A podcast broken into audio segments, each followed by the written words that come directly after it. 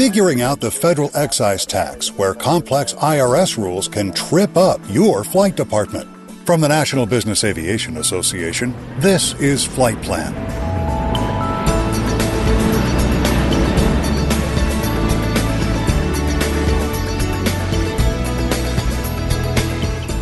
NBAA's flight plan is brought to you by JetQuest. Citation focused, client driven. That's jet-quest.com.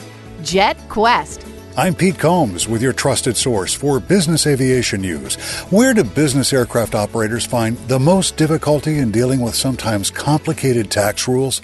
We'll take the federal excise tax, for instance. I think I see people getting tripped up on the international flights where they're stopping someplace before they continue on. That's Mark Dennen, Chief Financial Officer at Solairus Aviation in Petaluma, California. He's also a member of the NBAA Tax Committee. If you're flying in the 48 states here, which is the majority of charter trips, it's a pretty straightforward calculation but it's when you're going different places outside the country, Alaska and Hawaii, where most people have issues. Nell Stubbs agrees. She's vice president and co-owner of Conklin and DeDecker in Prescott, Arizona.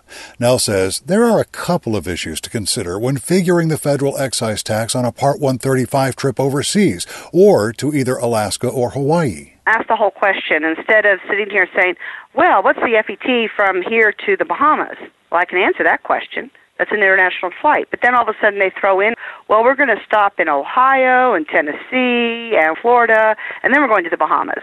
And then it gets a little bit more complicated, always. In those cases, how long you stop before that international leg often determines the way the tax is figured. If I go from Phoenix to Miami and I land and I pick up fuel and I take off again, as long as I'm on the ground less than 12 hours, and then I go on to the Bahamas, it is called an uninterrupted international trip.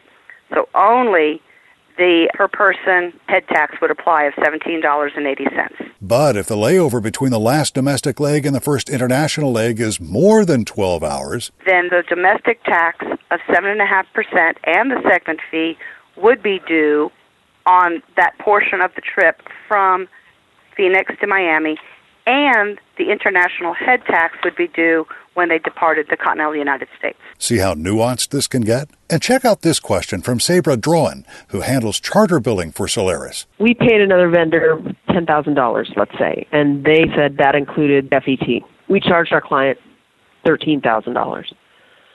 So would our liability be on the additional whatever we charged above and beyond what we'd already paid, correct? Okay, depends on how you invoice it if you actually go to your customer and say that $3,000 is our commission, then it's not subject to FET because you mm-hmm. identified it as your commission.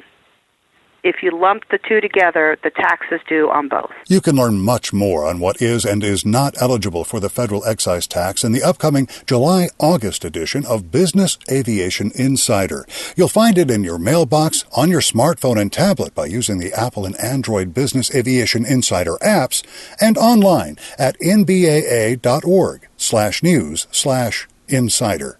I'll have more business aviation news for you in just a moment, but first, please this message. NBAA sponsors more than a dozen seminars and professional development planning courses year round. The courses are offered on site at locations across the country or online. Increase your professional knowledge and advance your business aviation career with a PDP course today by visiting www.nbaa.org slash on demand. Welcome back to NBAA's Flight Plan. I'm Pete Combs. It's not just NBAA that's very concerned about the specter of a privatized air traffic control system in the United States.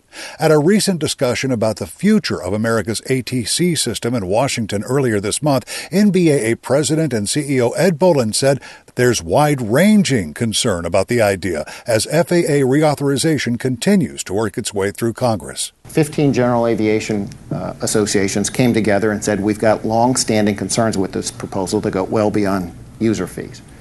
Consumer groups have come forward, labor groups have come forward, conservative groups have come forward, liberal groups have come forward.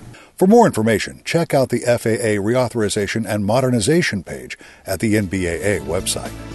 And that's the latest from the National Business Aviation Association. I'm Pete Combs.